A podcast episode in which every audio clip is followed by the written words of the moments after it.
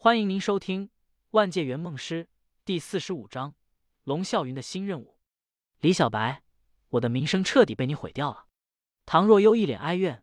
半个月前，我只不过是个痴情李寻欢的笑话，现在我进化成一个傻子，一个喝醉酒被人捡尸的蠢货。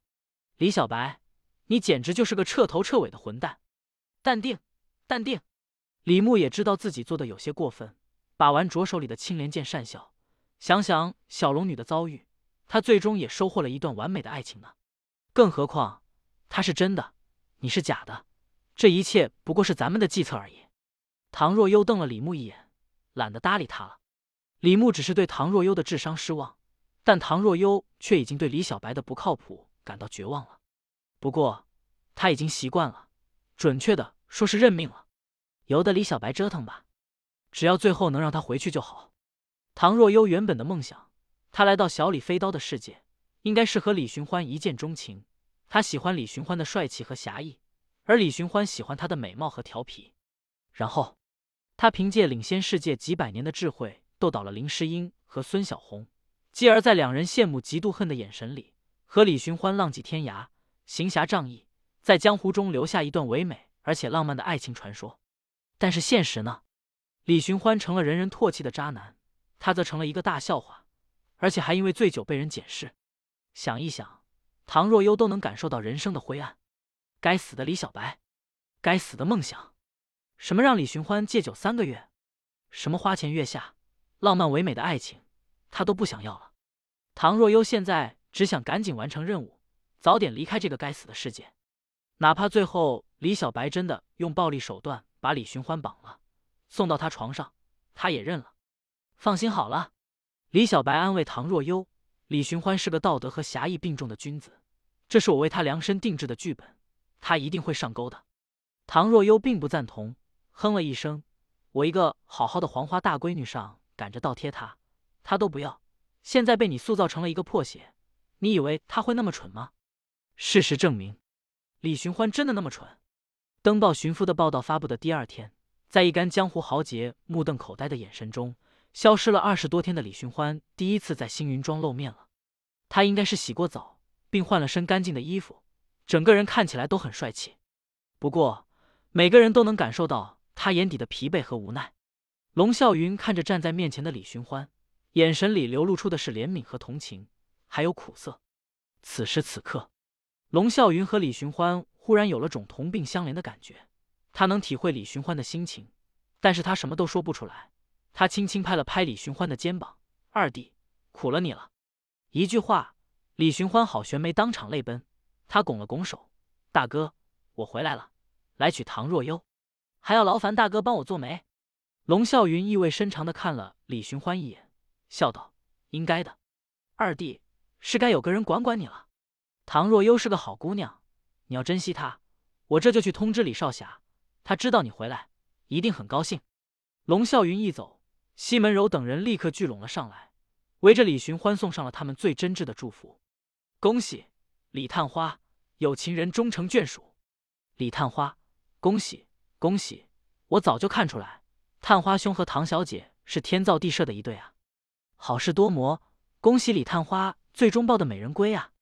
恭喜，恭喜！星云庄内到处都是恭贺的声音，不用管他们心里面怎么想，但这一声声恭喜应该是真诚的。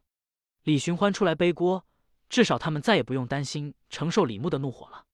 有李小白那尊煞神在。谁敢说唐若幽肚子里的孩子不是李寻欢的？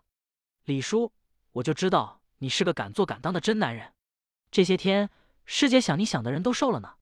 李牧仍旧一脸的热情，好似之前那些事情跟他毫无关系一样。他亲切的拉住了李寻欢的手，择日不如撞日，趁着江湖上的各位前辈都在，咱们今天就把婚礼办了吧。李寻欢，众多江湖侠客很是配合，轰然声骤起。李少侠说得好。江湖人士不拘小节，今日就是良辰吉日，恭喜恭喜！老叫花今天就舔着老脸喝上一杯李探花的喜酒了。郎才女貌，天作之合，李探花娶亲，江湖上又要传出一段佳话了。一片喧闹声中，所有人都忙碌了起来，敲锣打鼓，张灯结彩。不一会儿的功夫，星云庄就被布置成了喜庆的婚礼现场，宾客都是现成的。在众人的欢声笑语的祝福声中，一脸懵逼的李寻欢和同样措手不及的唐若幽，穿着大红吉服，拜了天地，拜了高堂，正式结成了夫妻，送入了洞房。从李寻欢出现到送入洞房，不过短短三个时辰，堪称江湖史上最快的一场婚礼，足以记入江湖史。目送李寻欢和唐若幽进入洞房。李牧紧绷了十几天的心终于放松了下来，他颇有些怅然。任务走到这里，差不过也就意味着完成了，剩下就看李寻欢争不争气，跟他就没多大的关系了。毕竟试管婴儿技术他也不会。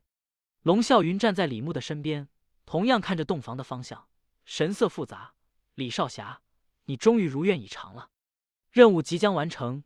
李牧一身轻松，拱了拱手，笑道。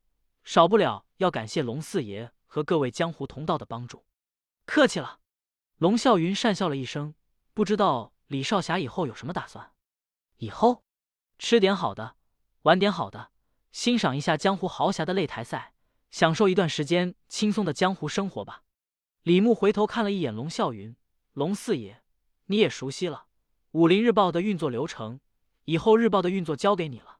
算是这段时间对四爷辛苦一场的回报吧。给我，龙啸云愣住了。他清楚的知道武林日报的强大，说他能左右江湖也不为过。这么强大的力气，李小白竟然要交给他。龙啸云只以为有什么阴谋，吓坏了。李少侠，万万不可！武林日报是少侠的心血，龙某万万不敢染指，心甘情愿做少侠的马前卒就够了。别忙着推辞。李牧笑着摇了摇头，从怀里把莲花宝剑掏出来，塞进了龙啸云的手里。还有别的任务交给你呢。龙啸云看着还回来的莲花宝剑，一发的不知所措，下意识的问：“什么任务？”李牧看着洞房的方向，意味深长的笑道：“练好武功，守好我的武林日报，然后好好策划一下，把天机老人的孙女孙小红介绍给李寻欢当媳妇儿。”